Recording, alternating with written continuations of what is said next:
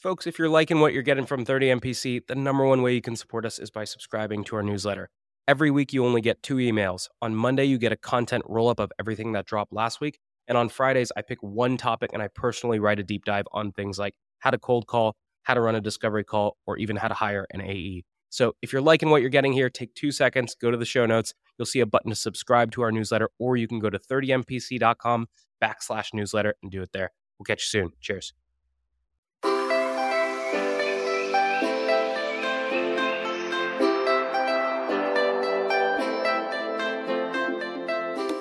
Morning, everybody, and welcome to this episode of 30 Minutes to President's Club. My name is Armand Farrokh. I'm here with my co host, Nick Cegelski, and today we have a, a, very, very special episode that is near and dear to my heart. We have the one and only Morgan Mello. She was my number one closer at Carta, my number one closer at Pave. I think her historical attainment is something like 250% or something ridiculous like that. One of the best sellers I've ever worked with in my life. Nick, why should people listen? Armand, I thought you and I put together a pretty good negotiation playbook episode, but Morgan was almost better than that. She takes us through like laughing when somebody asks for a discount, using different levers to maximize your commission, and how to set up your discovery calls so that the negotiation is a breeze. Three, two, one. No discounts. Today's tip to optimize your sales day is brought to you by Boomerang. If you get an email and the action required on that email is going to take you less than two minutes to do, do it on the spot. It's not worth adding it to your to do list, having to look at the item, remember what you need to do. That's going to take you more than two minutes anyway, so do it on the spot, get it off your plate. Now, we documented our best templates and tips to help you optimize your sales day with our friends at Boomerang, and you can get that documentation for free at the link in the show notes. Today's deal acceleration tip is brought to you by Demandbase. If you want to save a ton of time as a salesperson and be more relevant, I recommend you prioritize your prospecting by those prospects who are showing buyer intent. It'll keep you from making a bunch of noise and reaching out to folks who aren't in market, and instead you'll reach out to folks who are in market. Now, we built a bunch of templates to help you prioritize, accelerate, and win with Demandbase, and there is a link to those wonderful templates in today's show notes. Today's prospecting tip is brought to you by Woodpecker. When you're sending a sales email, you generally want to avoid putting punctuation in the subject line. If you've got an exclamation point, it makes it seem like you're shouting at them, look at this amazing offer, and a question mark just smells salesy. So avoid punctuation. Now, if you want to steal my full sales cadence from my friends at Woodpecker, there's a link in the show notes for you to go get it and try it for free. Today's show is brought to you by Exactly Forecasting, which is a flexible sales forecasting solution that uses AI and data to help you call an accurate sales forecast. Gartner says over half of sales leaders don't have high confidence in their forecast. One way we recommend to improve your forecast is to align as a team on explicit attributes that must be true in order to deem a deal forecastable. That way, your forecast will get clearer and the team will know where to focus efforts. We put together a forecasting 101 guide with our friends at Exactly. Get it for free in the show notes. This actionable competitive tactic from Klue is the trap question. Steer discovery toward the winning zone. If we're competing with a podcast that has no newsletter or webinar series, we might ask a trap question like How do you figure out if those podcast listeners are making their way to your mailing list? And when you're in a head to head, there's no better way to prepare for your next competitive battle than with our trap questions and battle card templates from our friends at Klue. The link's in the show notes. All right, Morgan, welcome to the show. We start every single episode with your top three actionable takeaways. Let's get your three. Well, thanks, Nick. Yeah. So, number one, bring hypotheses both about your buyer and the company that you're meeting with to your discos so that you can cut through a lot of the noise. Basically, that means like you should know some of the buying triggers that are out there, both on the persona level and on the company level. It's okay to make assumptions. Like we do that in outbound. We should also do that in discovery to get to the point if you're wrong, it's not the end of the world. They'll probably tell you what is the right answer. Beautiful. What's number two? Yeah, number two, my style of selling is pretty consultative, I would say. And so, number two is sort of in that vein ask questions with embedded experience so that you can establish yourself as credible. That usually looks something like, hey, normally I see folks doing X, Y, or Z. Are you one of those buckets? Or do you do something a little bit more bespoke versus the traditional, tell me about your process? Very nice, Morgan. Round us out. What's number three? Sure. Yeah, this is my favorite one. So, uh, when a customer asks you for a discount, laugh at them. People just like to ask, and so sometimes I find if you can you can laugh, uh, you can usually either get away with no discount, or there's a whole lot of other ways that you can go. But if you do points one and two effectively, you should know where you stand going into that negotiation, and you should actually know where you should have to go when it comes to a discount. Love it. All right, so let's actually go back to number one here.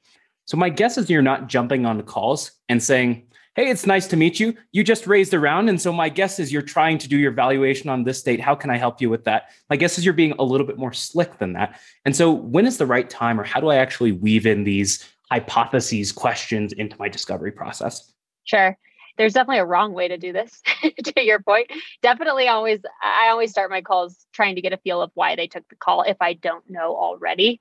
Even if I already sort of know, I will regurgitate why I think they took the call and confirm if that is correct.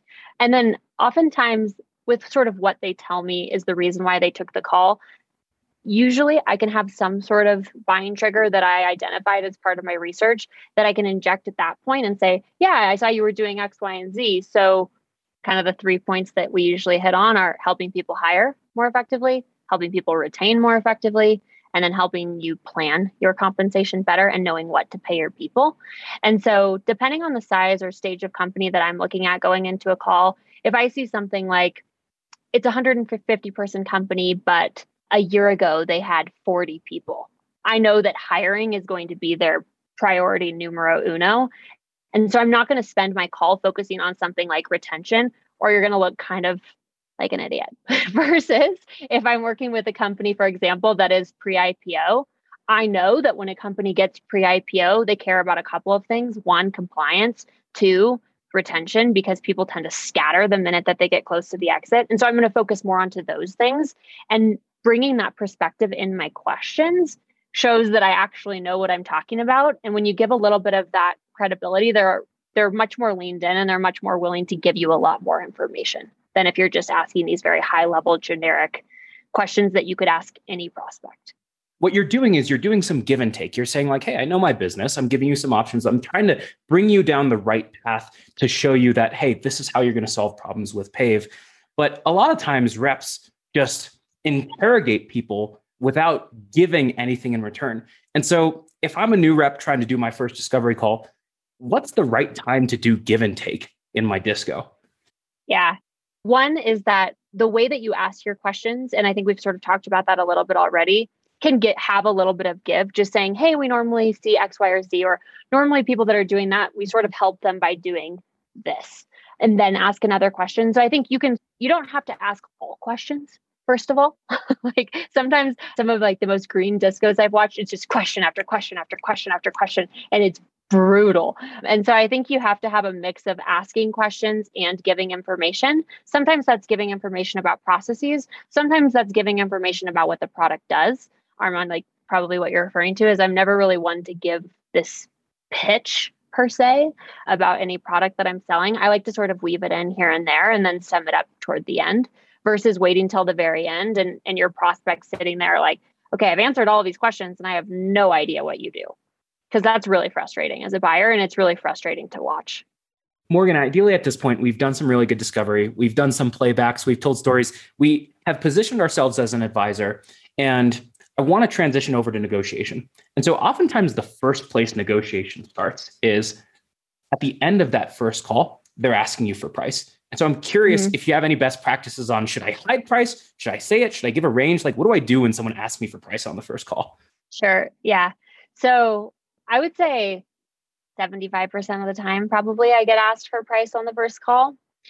And the, I think the first rule is when somebody asks you for price, your first go to should never be to conceal price. Like you've just worked all of your discovery to establish yourself as credible and valuable to the prospect. And you're trying to get on their side so that you can ultimately go at the org together like my goal is always for, them to forget that I'm a salesperson. That's always my, my goal. So when they ask me about price, I never shy away from it because I think that's a massive red flag.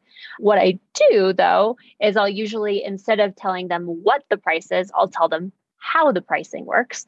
And so that's something like oh of course like happy to talk about price. The way that our pricing usually works is one the employee count that you're at when you sign up. And two is really the products you're using, which at this point, I generally have no idea what that might look like. And I know we're getting up to the end of time here. And so I think it might make sense for us to hop on another call. I can kind of run you through the product suite. We can talk about things a little bit bigger picture and you can tell me what you want. And I can come prepared to put together a proposal for you on that call. Would that make sense?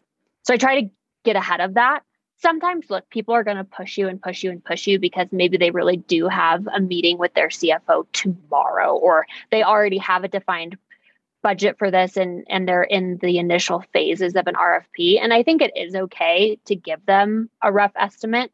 I like to joke about it. I'm always like famous last words of a salesperson don't hold me to this, but here's kind of like what you could expect because otherwise if price is that important to them and you're way off the mark, you're wasting your time and theirs and so it's really not worth it. But at least push once.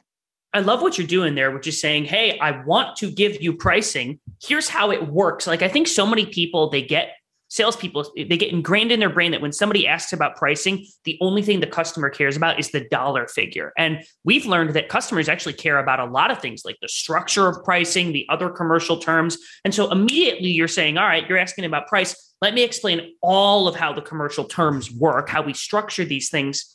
And then you're saying, you're here. I want to get you to where you understand price. Here's what I need to understand about you. Well, Morgan, I guess my question is now that we've got at least a range established. Maybe it's after one, two, three calls. And eventually we have to get to the point where we can't just be giving generalities or ranges. And so when we actually give price, everyone really overthinks it. Some people say, say it and then shut up. Other people do this, how does it feel thing. What's the right way to actually deliver price once I get to that point? Sure. Yeah. I think probably the most important thing when you're giving price is to feel confident in the way that you're delivering price. And so in my upfront contract, I do like to say, hey, this is what I'm planning to cover today.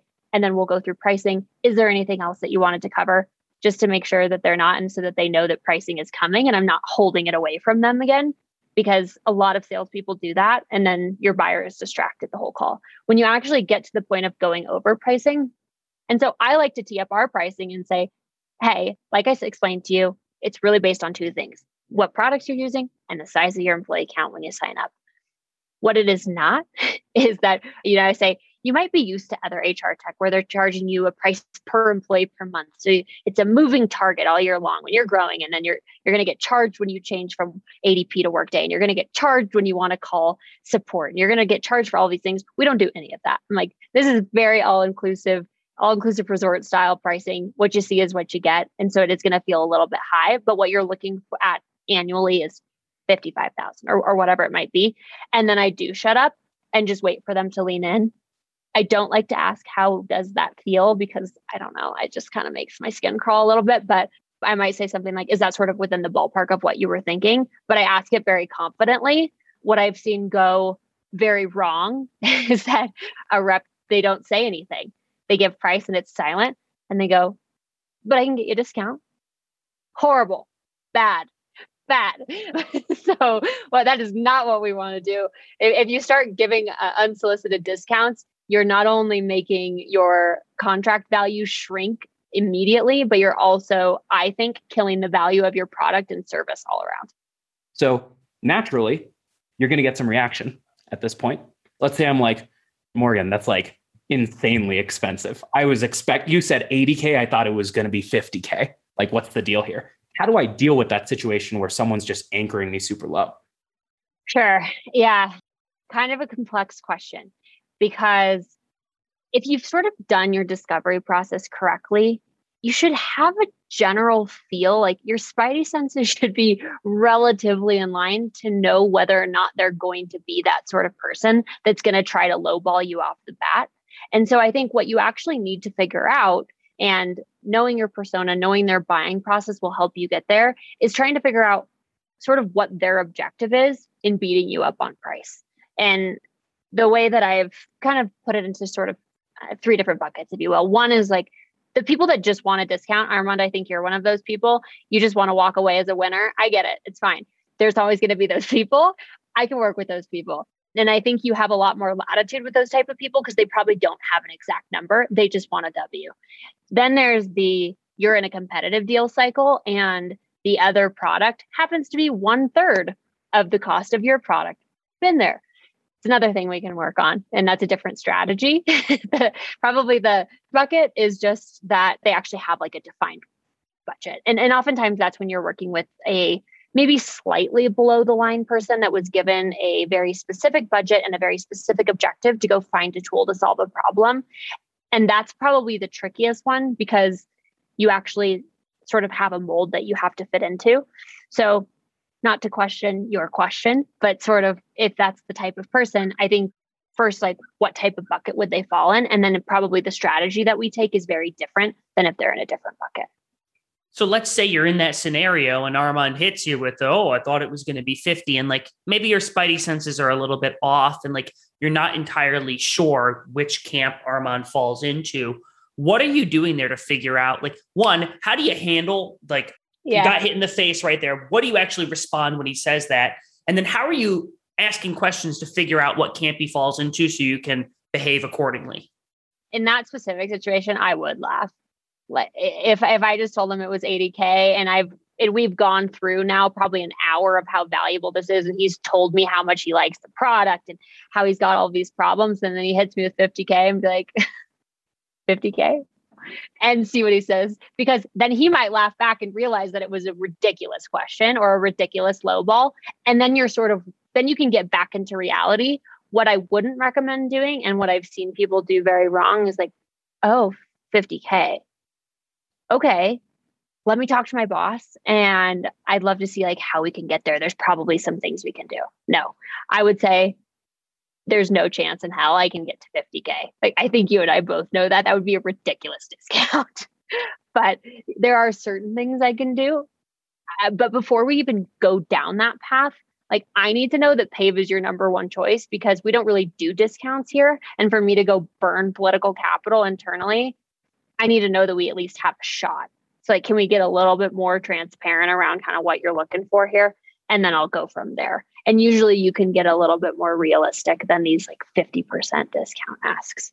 Okay. So now let's say you've, Armand's like, well, honestly, I need a discount because my business partner, Nick, I really want to impress him. I want to come back with a win. Like, if I come back and I don't get anything from you off the list price, like he's going to laugh at me. I'm losing face. So you quickly uncover Armand's like the guy who just needs a win. How do you proceed there? Yeah, he's just looking for street cred. So I think that's actually my favorite bucket when somebody just wants street cred, I treat the ARR on any deal I've ever had like it is pure gold and I don't want to touch it if I don't have to. And most of the time, I don't. so I think this is a really good situation where you can use sort of a, a, distraction, if you will, and give that as a win. So, like, we can charge 10% implementation fees. I never do. I never have. I've never charged implementation fees in any company. But it's a great way to create the perception of a big win. so, in that sort of situation, I might say, well, you know what, Armand, like normally we're going to charge a 20% implementation fee for your first year. One thing I'm going to do so that your partner, Nick, is happy camper is like, we're just going to go ahead and waive that don't tell anybody. Uh, like I, I, don't want other other buyers to know that that's something that we can do. But for you with this specific situation, I do want to make that happen. It's not really a lie, but I think it is important to make make it a big deal that you are giving them some sort of concession. You should never give any sort of concession without getting something in return. So before I even give you this waived implementation fee that I don't care about in the first place, I need to know what you're going to give me in advance or in return. So I would say something like, great, happy to help you win it win it over with Nick because I know you really want this. The first thing I'm going to get asked when I try to give you any sort of concession is what we can get in return. So the most common one is timeline. Like how quick can we move if I can get you that discount? And if you're like, oh, I can move right away, great. Then I'm going to start actioning on that right away. And if timeline isn't something, then you can use other levers. Uh, one that I really like to use sometimes is something that's going to be a huge pain for the prospect. like, oh yeah, happy to give you 10% off. We actually have a referral program for that. So all I need is for you to introduce me to two other prospects that would love to use our product. They don't have to sign up or anything like that. It's not like a timeshare, but just like make the intro and then I can give you that discount to get you going. Does that work? I like to use that when they have a quick timeline because then they're not going to want to do all this work before they want to get going. And eventually they're just like, ah, forget it. I'll just pay the full price. Morgan, you mentioned that we've got the implementation fee thing, and then we've got all these other things where we have this referral program. What are other levers that I can pull in a negotiation so that I don't have to touch ARR and I can still make them feel like they've gotten a win?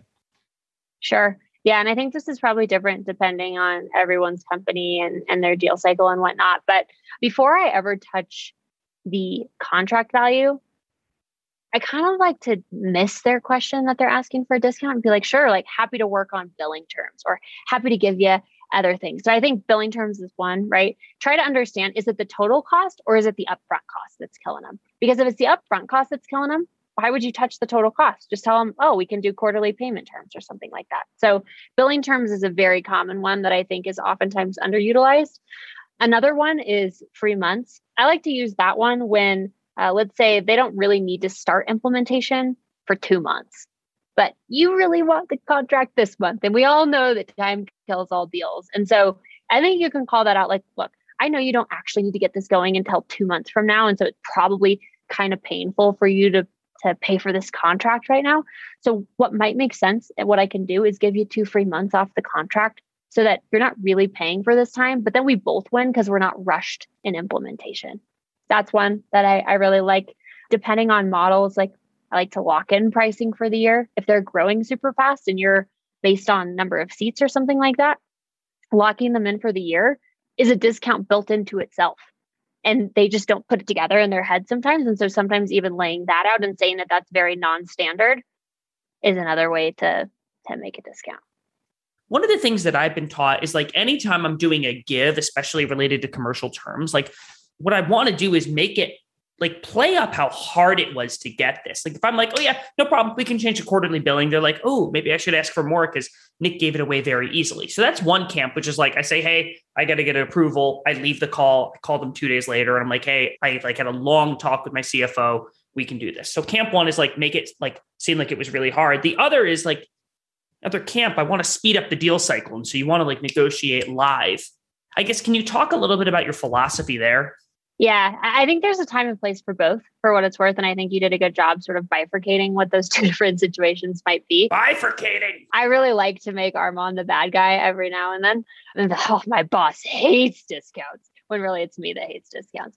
But I think where it might make sense to do it live on the call is when you actually have built that relationship with the prospect and you're sort of willing to work with them and make it seem like you're really doing them a lot of favors. And it's okay to have some autonomy sometimes. I just make it seem like it's very non standard that I would do that, if that makes sense. So it's something like, look, Nick, I really like you. I really want to make this work. I know you really want the product. I already know what I can get approved, to be honest with you. And I can tell you right now that the biggest discount we ever give to new customers is 20% to just save us some back and forth, I'm happy to just edit your proposal right now and give you the 20% discount. But in return, I'm going to need probably you to move pretty quickly on timeline. Do you think we can get this done by the 30th? My mentality is always that if I am going to get a cut off of my precious ARR, I only take one cut and I tell them it's the biggest cut we do no questions asked. I don't open it up for a discussion because then you get in this whole back and forth and back and forth. And then nobody feels like they won at the end of the day. And so I always have a very confident and consistent narrative around this is the maximum discount. This is what I can do. What can you do for me? Let's get this done. So, Morgan, how about the other scenario where, okay, we're no longer negotiating with Armand, who's competing for sport. We're negotiating with a competitive battle the competitor's a third cheaper, two thirds cheaper. You're all the way up here, and they're like, you're not getting this because you're too expensive. What's your approach there? My rule with this one applies also such that I would not even start negotiation about price until I know we're their number one pick. This is a really good opportunity to get a verbal commit that you are the number one pick so that you know kind of where you stand in the deal. And once you know you're the number one pick, again, you should know why you're the number one pick. You should know the, the kind of top three things that they find valuable in your product. And you should know what the competitor does. Where you're in a really tough spot and where I think you kind of have to cave oftentimes is when their solution and your solution happen to be almost identical. then it's like, okay, is really the only differentiator price. If you don't have like way better service or way better support or like a better commercial model all around, you're probably going to have to come down on price and make it work. If that's not the case, which is usually the case with us, where the competitor that they're talking about does a third of what we do, I just have to make that extremely clear for the prospects. Like, look, I understand you're looking at this different tool. Candidly, like they kind of do a third of what we do, and that's why they're kind of a third of the price of what we do. My understanding was that this part and this part of what we do are actually very important to you. Am I kind of off? Am I off there? Because one thing that we could do is pull out, and I pull out something that they really like. Like if I know that uh, they really love our total rewards portal, right? I'm like, look, what I could do is actually just like take the total rewards portal out of the package, and then we can probably get a lot closer to that price that you're wanting. Like, would that be a little bit better? And then they're like, oh no, no, no, no, I really love that thing. It's like, yeah, well, that that thing is expensive, and then you sort of have them justifying the price for you. Is how I like to get there. So Morgan, you mentioned this way at the beginning of the interview, where you were like, look, if you have done your discovery process right, you've built a relationship with your champion where they almost forgot that you're selling. And you should know if you have the deal before you even get into negotiation. What are some things that I can do prior to the negotiation to tee myself up to know, hey, I've already got this one in the bag.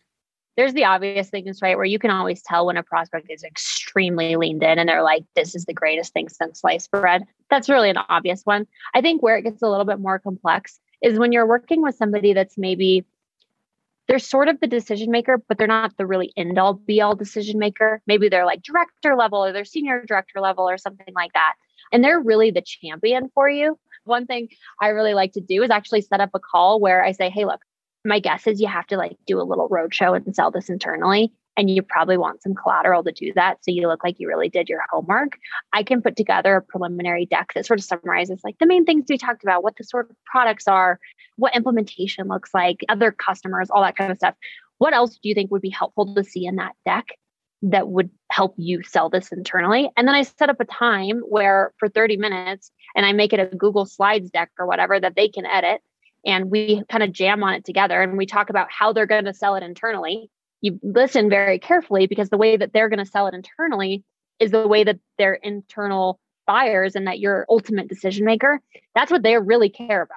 Morgan, this has been a phenomenal episode. I used to think I would never want to negotiate against Armand more than anybody in the world. And you have now taken his place at the top of the hill as the person I don't want to negotiate against. But I won't negotiate with you. I'm going to instead just ask you the final question. Final question is this We've talked about a lot of really good things that salespeople should be incorporating into the work that they do.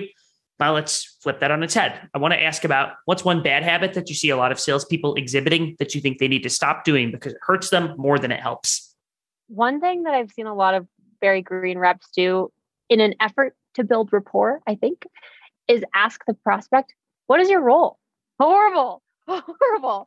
I hate that question. It's very important to understand how that person touches the process, but you should ask it in a way that we've talked about already, which is something like, Hey, Armand, saw your sales at Pave. My guess is at an early stage startup, that can mean a whole lot of things. Curious sort of what falls under your plate today, and, and especially as it relates to this product. Beautiful. Morgan, anything you want to plug before we jump off here? Sure. Yeah. I mean, we're, we're building a killer sales org over at Pave. And we have a very non traditional way of selling. If you haven't noticed, by the way, we've kind of talked about it on this episode. We're looking for great mid market reps. We're looking for great SDRs. Send us your applications, DM us on LinkedIn. We'd love to chat. Well, there you go. Everybody connect with Morgan on LinkedIn. I can tell you, I've worked with Armand for a long time and I've listened to Morgan on sales calls. They're both really, really good. So if you're looking for somewhere to work, I might recommend messaging them. Anyways, stick around for a 60 second recap coming up soon. Today's deal acceleration cheat code is brought to you by Pipedrive, which is a CRM built by sellers for sellers. The best way to drive your pipeline forward is to every single day pull up a list of all of your open opportunities and look at each opportunity by stage and think, what can I do today that will increase my likelihood of winning this deal? That's how you keep your ops moving forward in between meetings that you have on the calendar. Now, we documented five cheat codes that can help you cut your sales cycle in half with Pipedrive. There's a link in the show notes to steal them. Otter AI's Autopilot for Sales gives you the freedom to sell on your discovery calls by taking notes for you. One of the best ways to deepen your discovery is to ask your prospect about the impetus behind their goals. So when a prospect tells me they want to advertise on more sales podcasts, I'll say, well, it's not every day that you wake up and decide you want to sponsor a podcast. What's causing you to even explore this in the first place? Now, we put together the ultimate discovery checklist with our friends at Otter AI, which you can get for free at the link in the show notes. Here's my secret to being a sales superhuman it's auto reminders for everything. If I expect any reply from a prospect, I press Command H, and Superhuman pops it right back into my inbox if I don't get a reply in two days. That means if you handle an objection, if you suggest times for a meeting, or if you ask for cuts back on red lines, always create a two day reminder task and assume they will not reply. So if you want to follow up on time every time, you can get a free month of Superhuman by checking it out in the show notes. Your top four takeaways from this episode with Morgan Mello include number one, use typically questions demonstrating that you know their business and using those to demonstrate credibility. Don't just ask blind, open ended questions. Number two, you should know you've got a deal in the bag before a negotiation based on your relationship with your champion. Number three, figure out all of the non ARR impacting asks in your toolkit and use those as your first giveaways in a negotiation. And then lastly, number four, if you know you got a deal in the bag, ask surprise or act surprised or laugh when you get asked for a discount because it's rather ridiculous that you would sacrifice your own ARR, which hits your quota. Alrighty, Nick, how can people help us out? I love reading reviews of this show. I don't like looking at seeing people just put five stars. I like reading the qualitative stuff like, oh, that host Nick is so much better than the other guy. So if you haven't left us a written review, it really, really helps us out. I don't like to brag or I don't know, I don't like to, to say how hard we work on this, but it's Sunday morning, Labor Day weekend. Me and Armand are recording 30 Minutes to President's Club episode. So if you haven't left us a written review, it would warm my heart. Thanks. See you next week on 30 Minutes to President's Club.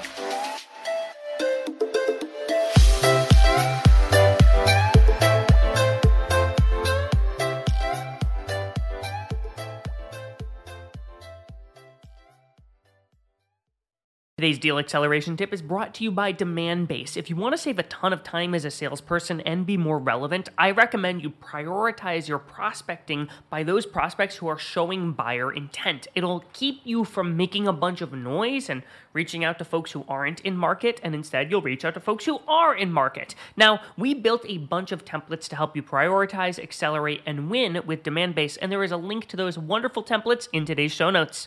Today's show is brought to you by Xactly Forecasting, which is a flexible sales forecasting solution that uses AI and data to help you call an accurate sales forecast. Gartner says over half of sales leaders don't have high confidence in their forecast. One way we recommend to improve your forecast is to align as a team on explicit attributes that must be true in order to deem a deal forecastable. That way, your forecast will get clearer and the team will know where to focus efforts. We put together a forecasting 101 guide with our friends at Xactly. Get it for free in the show notes.